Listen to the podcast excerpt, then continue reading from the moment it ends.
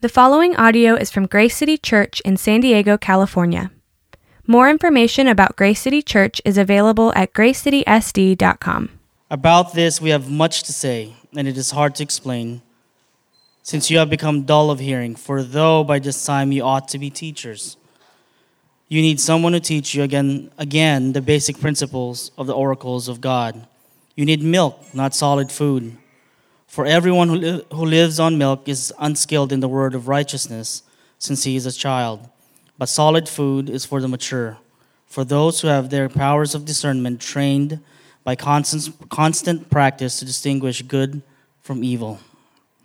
Therefore, let us leave the elementary doctrine of Christ and go on to maturity, not laying again a foundation of repentance from dead works of faith towards God and of instruction about washings, the laying on of hands, the resurrection of the dead, and eternal judgment. And this we will do if God permits. For it is impossible in the case of those who have once been enlightened, who have tasted the heavenly gift, and have shared in the Holy Spirit, and have tasted the goodness of the Word of God and the powers of the age to come, and then have fallen away, to restore them again to repentance, since they are crucifying once again the Son of God to their own harm and holding him up to contempt. For land that has drunk the rain that often falls on it and produces a crop useful to those for whose sake it is cultivated receives a blessing from God, but, it, but if it bears thorns and thistles, it is worthless and near to being cursed, and its end is to be burned. Though we speak in this way, yet in our case, beloved, we feel sure of better things, things that belong to salvation. For God is not unjust so as to overlook your work and the love that you have shown for his name in serving the saints as you still do. And we desire each one of you to show the same earnestness, to have the full assurance of hope until the end, so that you may not be sluggish but imitators of those who through faith and patience inherit the promise. Can you pray with me, church? Father, Lord, we, Lord, it's amazing how much grace and truth your word delivers on us each day. Lord, may we be a, a, church that's always reminded that we stand and breathe and live by the word of God or our community cannot stand without the Word of God. Our faith cannot stand without the Word of God. Lord, I pray for each one here. I pray for the souls and the heart of everyone that's sitting in this auditorium. And for those that are not here, for those that are outside, that we may, ha- we may have our hearts grieve to show them the gospel. Lord, I pray that for, day- for our daily uh, lives, our routine, that our lives may be transformed by the gospel, by the good news of Jesus Christ. So, Lord, I pray today that you wrestle with our hearts, make it heavy, transform, change, humble us. Open our hearts, Lord, to you. I pray for Randall, Lord, that he may deliver the message that you have appointed to this day. And I, I pray for our church that you may open their hearts to this day, today. Lord, we thank you, we love you, and we pray this in Jesus. And everyone said, Amen. Amen. All right. Thanks, Ryan. All right. Good morning, everyone. Heard everybody's really excited when the sun came out, weren't we? We were just like, yes, yes. I feel you. I'm the same way. Um, and so, if this is your first time here, my name is Randall, and um, I'm one of the pastors here at Grace City. And uh, this morning, we're going to continue in our series in the book of Hebrews. Now, from the beginning of the summer, we've been walking through doing an overview of the book of Hebrews. And the purpose is as, as you go through a book of the Bible, one of the things that you get is the whole picture of what it's about. And so, what we've seen the book of Hebrews uh, continue to point to again and again is to bring these Old Testament stories, but then say, this was about Jesus. This is about Jesus. Right, so as we walked th- through the Bible, uh, the book of Genesis from the beginning of the year, again and again, we've been talking about how the gospel, the message of Jesus, is all through the scriptures. And so this summer, we're, we're studying the book of Hebrews. And we are in this text today that is a very important text. It's Hebrews 11, uh, 511 uh, through 612 is what we're going to be walking through. And this is an important text because for us, it's, it's, it can be hard to understand hold on, what is this saying? What does this mean? This, this seems like a very uh, scary text. And it is. It is. Because here's the message today it's this when Jesus isn't enough. When Jesus isn't enough. In the book Finishing Strong, Steve Farrar uh, compared three preachers that were gaining, gaining great notoriety throughout the U.S. in 1945. All three of them were gathering huge crowds of people to hear them preach. The preachers were Chuck Templeton, Bron Clifford, and Billy Graham. And Farrar writes, he says, You've heard of Billy Graham, but what about Chuck Templeton and Bron Clifford? Have you ever heard of them? He says that Chuck Templeton was uh, by one seminary president, after, after hearing Templeton preach one evening to an audience of thousands of people, called him the most gifted and talented young man in America for preaching. 1946, the National Association of Evangelicals published an article of men who were best used of God. And the article highlighted the ministry of Chuck Templeton. But also, Billy Graham was never mentioned in that article. Uh, for Bron Clifford, he, at, at the age of 25, it was said that Clifford touched more lives, influenced more leaders, and set more attendance records than any other clergyman his age in American history. National leaders vied for his attention. He was tall, handsome, intelligent, and eloquent. Hollywood invited him to audition for movie roles. It seemed as if everything was falling into place for Bron Clifford. But just five years later, Templeton left the ministry to pursue a career as a radio and television commentator and, and, and, newspaper columnist. Templeton had decided he was no longer a believer in Christ in the orthodox sense of the term. By 1950, he wasn't even in the game any longer, no longer believed in the validity of the claims of Jesus Christ. By 1954, Clifford had lost his family, his ministry, his health, and then his life. Alcohol and financial irresponsibility had done him in. He wound up leaving his wife and their two Down syndrome children. At just 35 years of age, this once great preacher died from cirrhosis of the liver in a rundown hotel in the edge of Amarillo. His last job was selling used cars in the panhandle of Texas some pastors in that area in Amarillo took up a collection among themselves in order to purchase a casket for his body so they could be shipped back east for a decent burial in a cemetery for the poor. In 1945, three young men with extraordinary gifts were preaching the gospel to multiplied thousands of people across the nation. Within 10 years, only one of them still held tightly onto Jesus. One of the scariest passages for me in Scripture is Matthew 7 21 through 23. And this is Jesus speaking. He says, Not every one of you who says to me, Lord, Lord, will enter the kingdom of heaven, but the one who does the will of my Father who is in heaven. On that day, many will say to me, Lord, Lord, did we not prophesy in your name, cast out demons in your name, and do many mighty works in your name? And then will I declare to them, I never knew you. Depart from me, you workers of lawlessness. Do you see that? Why that's one of the scariest passages in Scripture? It's because these are people, from what Jesus is saying, that did many works in the name of Jesus. But the difference was, is what Jesus says, is they never I never knew you. I never knew you. Right? We, we see all of the outside exterior the things that we think are, are successful. But what does Jesus say success looks like? It's to be known by Him. To be known by Him. And so, if this was true for those preachers, what does it mean for us?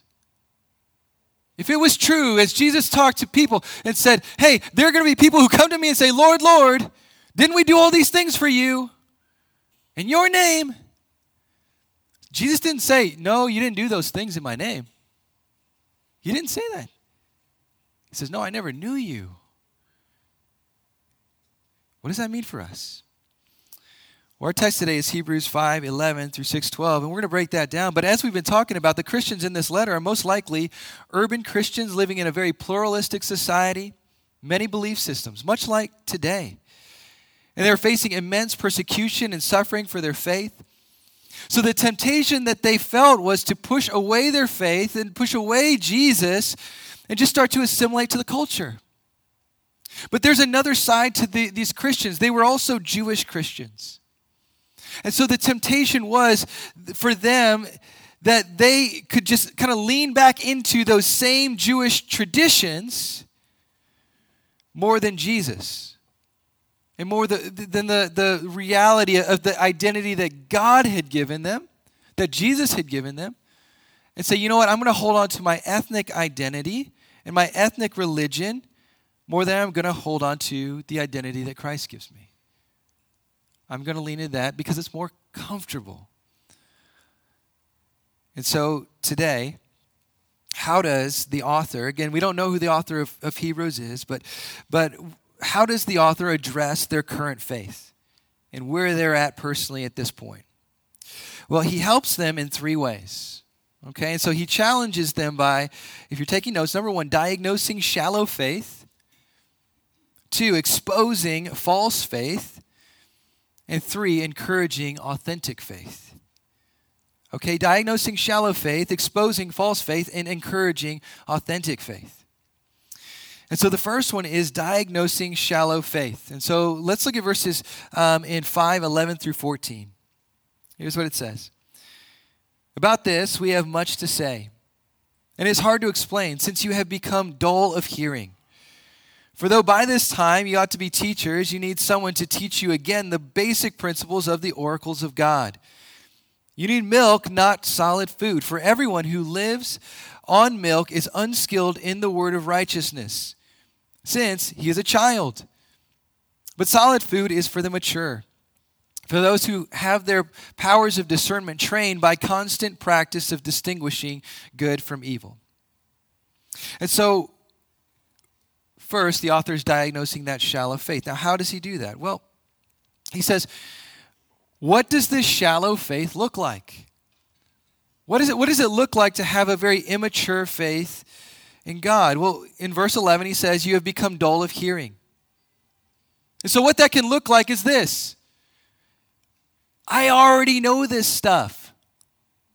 I already know the basics. I already know the, the message of Jesus. I get that. Like, I grew up in Sunday school. Come on, I know all the flannel graph stuff. I know all of that.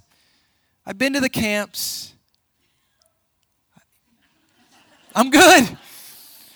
I'm set, right? It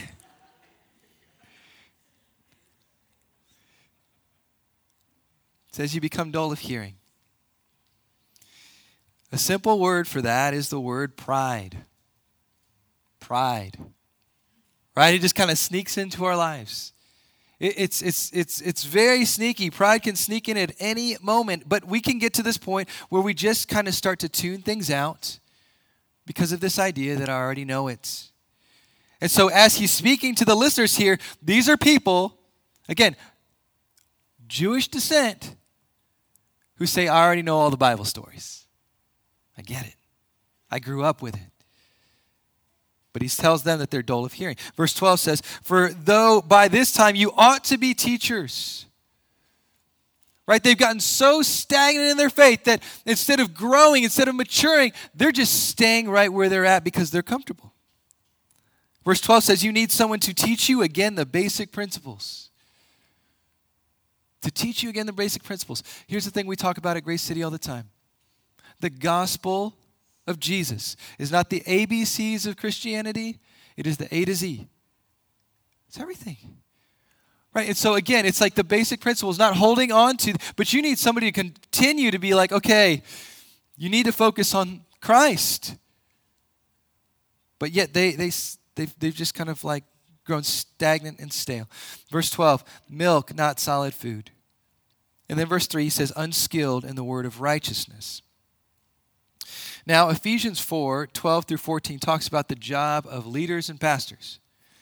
And here's what it says it says, to attain, the, the goal is for the people of the church to attain the unity of faith and of the knowledge of the Son of God, to mature manhood, to the measure of the stature of the fullness of Christ, so that we may no longer be tossed or ch- be children tossed to and fro by the waves and carried about by every wind of doctrine, by human cunning, by craftiness and deceitful schemes.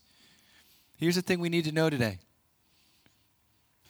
just because somebody opens up the Bible doesn't mean they're telling you the truth. Okay? Just because somebody says, hey, here's what the Bible says, doesn't mean it's actually what the Bible says. All right, and so that's something that we just need to know as Christians. And so the goal and in, in, the focus of anybody who's teaching the Word of God should be for you and me to grow in our relationship with God. With God. With Christ. Because he says that it is easy for us to be like children tossed to and fro in the waves and carried about by every wind of doctrine, by human cunning, by craftiness and deceitful schemes. Here's the thing my wife took uh, our kids along with um, our intern Hannah to the beach this past week. And um, I asked my daughter, I said, How was it? She says, It was crazy. It was terrible. I said, Why? She says, I got in the ocean and I just started getting slammed by the waves every which way. And the thing is that in many ways, if, if we're not growing in our relationship with Christ, you're going to feel like that. You're going to get tossed by the waves, and you're going to feel like, okay, is this really what the Bible says? And you just, you just stirred up in here, confused said, no longer. Like, do, do, does, should you live in that? Shallow faith. And so, what separates shallow from mature faith? Well, verse 14, he says, solid food is for the mature, for those who have their powers of discernment trained by constant practice to distinguish good from evil. Powers of discernment trained by constant practice to distinguish good from evil. What is this good and evil? Well, commentator D.A. Carson says that, that that's not just good from evil in a moral sense, because that's what we can read, right? Oh, it's just knowing what's good and, and evil. No, no, no. He says, but also good from evil, I think in this context, in a discernment sense in a sense of understanding what scriptures really do teach. Charles Spurgeon said, Discernment is not knowing the difference between right and wrong, it is knowing the difference between right and almost right. Okay, and so you need to lean in to understand the Word of God and say, okay, is this really what it's saying? Because you can get thrown off track really quickly. One of the things my kids do all the time, they say, Dad, come, come over here. Dad, you got to get me this game. Looking at their the iPod, you know, and they're like, okay, Dad, this game is free. Free. All right, fine, I'll get you the game. And then they come to me later, they say, Dad, this thing costs $2. Can you give me two dollars? Here's two dollars from my bank account. Here you go. Like, you know, here's my savings. Like, two dollars, two dollars. And then it's like they just start paying into this thing. And I'm like, stop. The game's not free. It's not free. This is how they get you. This is a trap. And here's the thing about the gospel because of what Jesus has done for us in grace, it is free. But there will be people who will tell you that there, here's what you need to do to earn it. Here's what you need to do to earn it. Jesus isn't enough. So they start adding these other things that you got to do. And it stops becoming about Jesus and it starts becoming about you. Do you see where it can just get twisted? Because you can say, well, that, those are good things that you're asking me to do. But again, is it Christ? It's the gospel. And so we can get deceived really quickly. And so shallow faith, he's diagnosing what shallow faith looks like. But secondly, it's this exposing false faith. Exposing false faith. Look at, look at verses 1 through 6. He says, Therefore, let us leave the elementary doctrine of Christ and go on to maturity. Not laying again a foundation of repentance from dead works and of faith toward God and of instruction about washings, the laying on of hands, the resurrection of the dead, and eternal judgment. And this we will do if God permits. For it is impossible in the case of those who have once been enlightened, who have tasted the heavenly gift, and have shared in the Holy Spirit, and have tasted the goodness of the Word of God and the powers of the age to come, and then have fallen away to restore them again to repentance, since they are crucifying once again the Son of God to their own harm and holding him up to contempt. Now, what was the false faith that they were holding on to? Well, verse 1 tells us that it says that they need to move on to maturity. Again, repentance from dead works. Dead works. What are dead works? Works that make you feel like you're a good person, and so God has to love you because of the works that you've done. Works where you feel like I'm earning God's love, grace, and favor. Works that are not relying on God, but are relying on self. Do you see it in the second part of this verse? He says this He says, and of faith toward God. Right? Many times, what we can do is we can think that our relationship with God is based on how do I work my way up to God? How do I work my way toward Him? But what we see is that the gospel of Jesus is that Christ worked His way down to me. Christ met me in my sin. See, there's some thinking uh, that we can latch onto and think that here's the things that I got to do to work my way toward God. But what we have to see is that God worked his way toward us in Christ. And that because of what he's done for me, met me right where I'm at, it's that God loves me because of what Jesus has done. See, we think that this is faith that we're working towards God, but really it's it has to be faith from God from God. It's receiving what Jesus has done for us, it's receiving Christ. See, verse 2 talks about this. It says, And of instructions about washings, the laying on of hands, the resurrection of the dead, and eternal judgment. Now, many believe that, that what they've latched themselves onto is these uh, Jewish traditions and teachings. And so they're just holding on to these things. They're holding on to these things and they're rejecting Christ in the midst of it.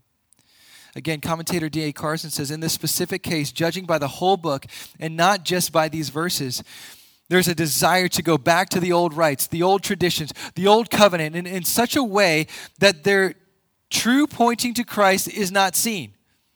One is fixating on the old covenant and does not see how it is pointing to the new which now has dawned. As a result, the effect of all this is to revital or relativize the exclusive sufficiency of Christ in all his works. Here's the thing. one of the comments that I keep getting is as we go through the book of Genesis, is people saying, I didn't know that the gospel was in Genesis. I didn't know that the message of Jesus was all throughout the Bible. And I just want to tell you, like, for a long time, I didn't either. I didn't either. But when you start to read through the Bible, you start to see Christ and you start to see that this is one cohesive message.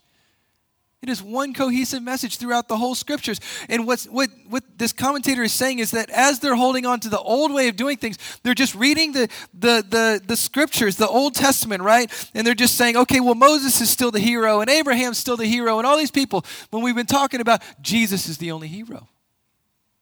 All of these are failed people, people who struggled, who had, who had doubts, who had all of these fears, who had all of these things that were wrong with them. Right? But in many ways, we want to lift these people up. But what we're seeing is that all throughout the scriptures, there's only one hero, and it's God. God is the hero. And so they are saying, we just want to hold on to the old way of viewing things and doing things. And so, what's the conclusion? Well, verse 4 through 6 is, is really something that should really sink deep. He says, For it is impossible in the case of those who have once been enlightened who have tasted the heavenly gift and have shared in the Holy Spirit and have tasted the goodness of the Word of God and of the powers of the age to come, and then have fallen away to restore them again to repentance, since they are crucifying once again the Son of God to their own harm and holding him up to contempt. What do you, different commentators translate this differently. Some say that these are people who've come into the church who've experienced what the church is about and, and, and, what God's people are about. They've tasted of, of communion, they've gone to the communion table, they've done all of these things. Yet they didn't see Jesus in all of it. They just did the ritual thing. They, they didn't repent of the works that they're doing because they just thought it was another thing to check off the list. They didn't see that it was about Jesus the whole time. Remember what I said? Jesus says, Depart from me, for I never knew you. We don't just do these ritualistic things to come together and say, Look at what I've done today and check it off the list. No, again, what he's saying is this we're rejecting the, the crucifixion of Christ, we're rejecting the gospel if we just move forward and say, Done. George Guthrie says repentance in 6, 4 through 6 is impossible because there is nowhere else to go for repentance once one has rejected Christ. The apostate, the one who just kind of leaves, who, who just doesn't have faith in Christ, in effect, has turned his or her back on the only means available for forgiveness before God. Again, why do we keep preaching the gospel every week? Why does everything flow back to Jesus? It's because he's the only one who can forgive sins. He's the only one who died for sins. See, but there are false things that we can place our faith in other than Jesus and say, well, that's really what my faith is built on. The only foundation is Christ, and the only foundation is what he's done for us. See, if Jesus isn't enough now, he'll never be enough in the future. He is the greatest gift now. Now. And so, how does he leave this? Well, he's encouraging authentic faith. Look at verses 9 through 12. It says this Though we speak in this way, yet in your case, beloved, we feel sure of better things, things that belong to salvation. For God is not unjust as to overlook your work and, and the love that you have shown for his name in, in serving the saints, as you still do. And we desire each of you to, to show the same earnestness to have the full assurance of hope until the end, so that you may not be sluggish, but imitators of those who, through faith and patience, inherit the promises. You know, this, today's message is really heavy. It's a heavy text. But at the end here, this is, this is the encouragement. This is it right here. He says, Where does the author point to for authentic faith? He says this, verse 10 for God is not unjust. For God is not unjust. Here's the thing he's saying He's saying, God knows. God knows. He knows your heart. He, he knows the truth. He, he knows about that relationship. Here's a side note. You know, sometimes we, we look at people and we try to think, okay, is that person a Christian? Are they not a Christian? All those types of things. You know what I'm saying? Here's the encouragement today you and I aren't the judge. It says God is not unjust, He's the judge. And we're not the Holy Spirit.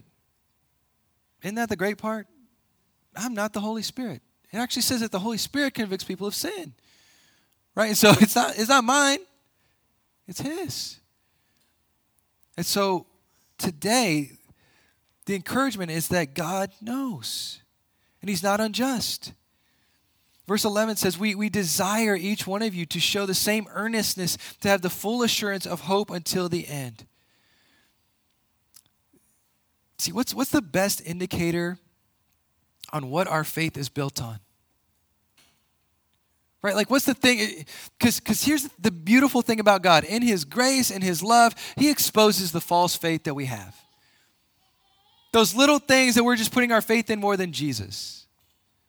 He's just like uncovering it, right? Like, here, here's what you're putting your faith in other than Christ. But over time,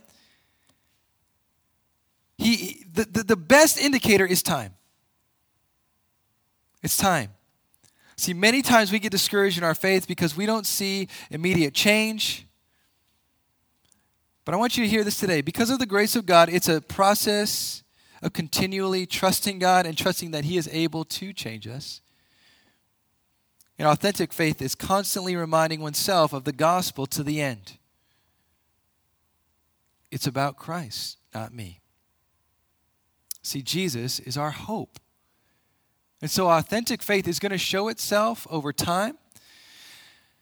You know, one of the things in the in in um, we we rent this home, and and in the backyard there's this tree. Now I wasn't there when the tree was planted, but it's kind of on the side of the house. And whether it was just like a little tree or it was the seed, the actual seed of the tree, this tree is massive now. It's massive now. And somebody made a decision to build a wall on the side.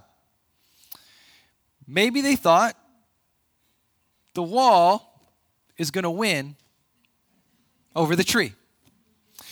Well, they were wrong because the tree is starting to bust out of the wall. It's like cracking through the wall. Now, that process started a long time ago. But after a seed was planted, after years and years and years and years of watering, this tree is just massive now and alive. See, and, and for some of us today, the seed of the gospel has been planted in your heart. Over time, it gets watered. And there are moments where you get really discouraged. You think, Am I really a Christian? But let me encourage you with this look back in the past year and what has God done? What has He done? See, sometimes growth, it seems like it's really small and incremental, and it really doesn't matter. But here's the thing the tree is going to grow. And many of you have walls right now in which you think there's, there's no way that there's going to be breakthrough in this wall. Struggling so much, struggling over the years. No way there's going to be breakthrough in this wall. But be, let me encourage you. Right now, you might not know it, but the gospel is powerful enough to break through those walls in your life. And it's going to take time. And it's going to take a genuine earnestness to come before God and say, God, I need you. I can't do this. I'm struggling right now. I need your grace. But that's what authentic faith looks like. It's understanding again and again it's not about you and me, it's about God and what He can do, not about what I can do. Authentic faith. And so, quickly, some takeaways. Just some questions to diagnose our hearts, okay? And I know this is a lot today. And I'm just skimming the surface, really. but let's just take some questions to help diagnose our hearts. The first one is this Where are you spiritually? Where are you spiritually? Are you mature? Spiritual maturity is not just meant for some people, right? It's like, oh yeah, the pastors and the people who are leaders and all that. that that's the ones that spiritual maturity is meant for. That, that that's not true. Spiritual maturity is meant for all Christians. That's why the writer of Hebrews is, is, is encouraging them and pushing them towards maturity. He's saying this is possible in your life. And how does maturity happen? Well, verse 14 says, by constant practice to distinguish good from evil. Here's the question I ask myself. Whenever I listen to teachings and things and I start to read the Bible, I start to filter it through this. Is this teaching man centered or Christ centered? Is this teaching about me being the hero or God being the hero? Am I reading this scripture in a me centered way or a God centered way? One of the things I'll do is when I'm reading through a scripture, I get this yellow highlighter and I just mark every time it's talking about God. Every time it's talking about God, it was he or God or this or, you know, like him, all these things. Like I, I just underline it because I have to be reminded again and again. Because my mindset is when I come into reading the Bible, this is about me. What am I going to get from this today? How's this going to be about me? The book's not written like that. The book is written, it's about God. What can I learn about Him today? And through knowing Him, I'm actually going to learn more about myself. But it starts with Him. And so, any teaching you listen to or anything that you read, like, is it going to be Christ centered and God centered? You know, recently I watched a movie called American Gospel. And one of the things it talks about is in America, we've hijacked the gospel of Christ and made it all about us. How can I become more healthy and wealthy and look this way and do these things? How can I pro- progress my life and my dreams? Do you understand what I'm saying here? Like, in many ways, we've hijacked the true gospel of Christ and we try to make it a me centered gospel, which is no gospel at all. And so, again, we have to be very careful about how we view the word and how we interpret things because we just want to make it about us. And so that's how we gain spiritual maturity discernment to be able to say, okay, this is something that is helpful. Um, secondly, where do you place your faith? Is your faith based more on what you do for God or on what God has done for you? Right? Like, do we get rocked when we just have a really bad week and we think that there's no grace for us? because you're going to have them. There are going to be moments where you're just going to really struggle that week in your faith. But then you're going to are you going to go back to, well, I don't know if God loves me because I had a really bad week? Or are you going to say, "Thank you Jesus for dying for my sins and meeting me right where I'm at and you already knew that and you still love me despite it?" Despite my sin, you still loved me. Where do you place your faith? See, here are some signs that you might be placing your faith in something other than the gospel feelings of self righteousness. Right? I'm just better than everybody else. I know more scripture and I've done more things. And so I'm up here, all the other people down here. Right? Self righteousness, entitlement. It's like people should be recognizing what I'm doing here. I should be in that position doing this thing. You know, like this is entitlement. Anger. Just anger at God. Right? There's things that we go through that are tough. I understand. It's hard. But when we just shake our fist at God, look at the response that God gives to Job. Job still struggled with feeling like, God, I was doing all these things right. But God met him and said, Actually, you didn't, but I still love you. But we can be upset and angry. And that might be revealing that we're placing our faith in something other than God. The feeling of, I deserve this, I've earned this, God, why is this dream not happening? Again, are we placing our faith more in that dream or that vision about ourselves accomplishing this or doing this? Or are we placing our faith in Jesus and what he's done for us and that makes us secure and I don't have to prove anything to anybody? Right? Third, where do you find your strength to keep going?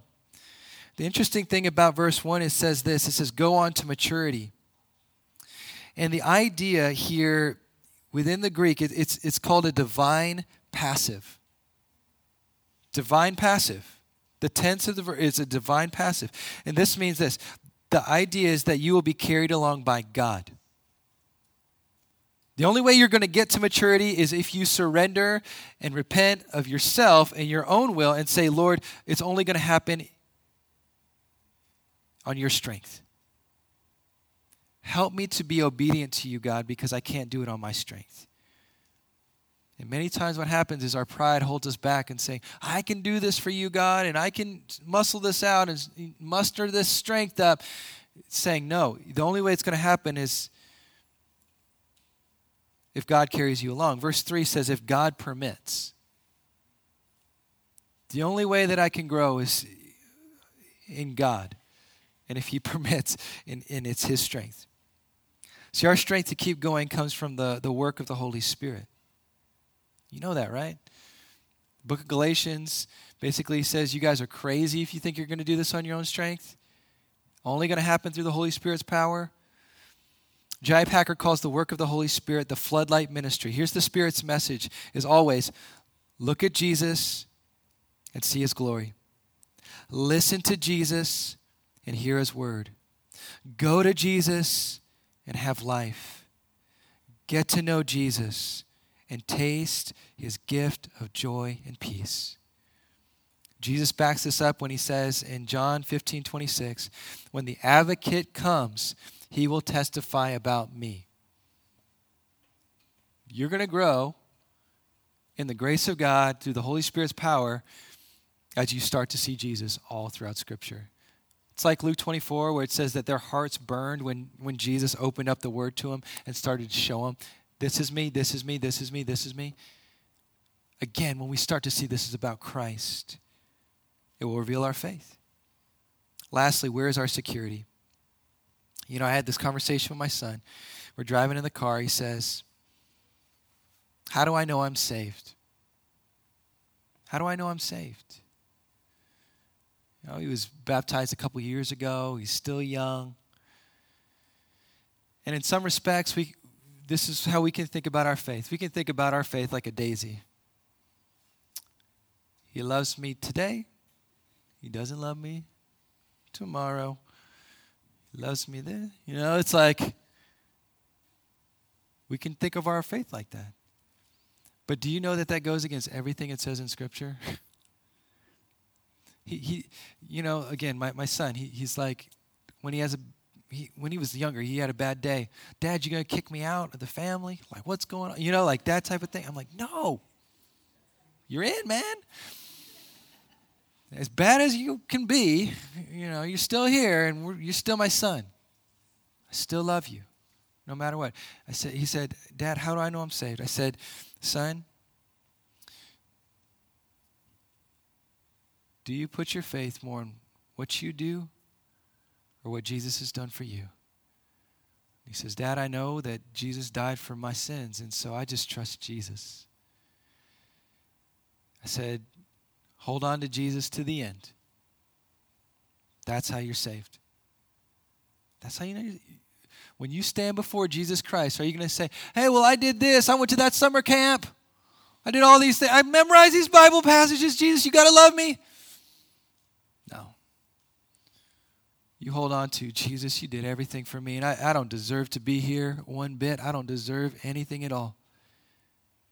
But you've loved me. And just like it says in Hebrews 6 19 through 20, which is later, again, we have this as a sure and steadfast anchor of the soul, a hope that enters into the inner place behind the curtain where Jesus has gone as a forerunner on our behalf. Jesus, you ran the race for me and you did it perfectly. And so I hold on to you, knowing that I'm going to stumble along the way, but you're going to pick me up every time. That's my security. That's my trust. See, we can live in a way where Jesus isn't enough, or we can say, Jesus is everything, and that's all I've got. So, where will you place your faith today? Let's pray. Jesus, I thank you for this word. I thank you for the book of Hebrews. It's challenging stuff, but it gets down to the root of where we're putting our faith, and you care about that, Lord. And I just thank you that you're not a father that one day we're in, next day we're out. But you're a father that pursues us, loves us despite us. And that when Jesus died on the cross, he died for every single sin. And so I just pray today, Lord, it's very clear where we're at spiritually so that we can truly repent and put our whole trust and our whole hope on Jesus Christ. So I pray that for each person here. We pray this in Jesus' name. Amen. Thank you for listening to this resource from Grace City Church. If you found this helpful, feel free to share it and enjoy more resources at gracecitysd.com. Grace City Church exists to equip people with the gospel for everyday life.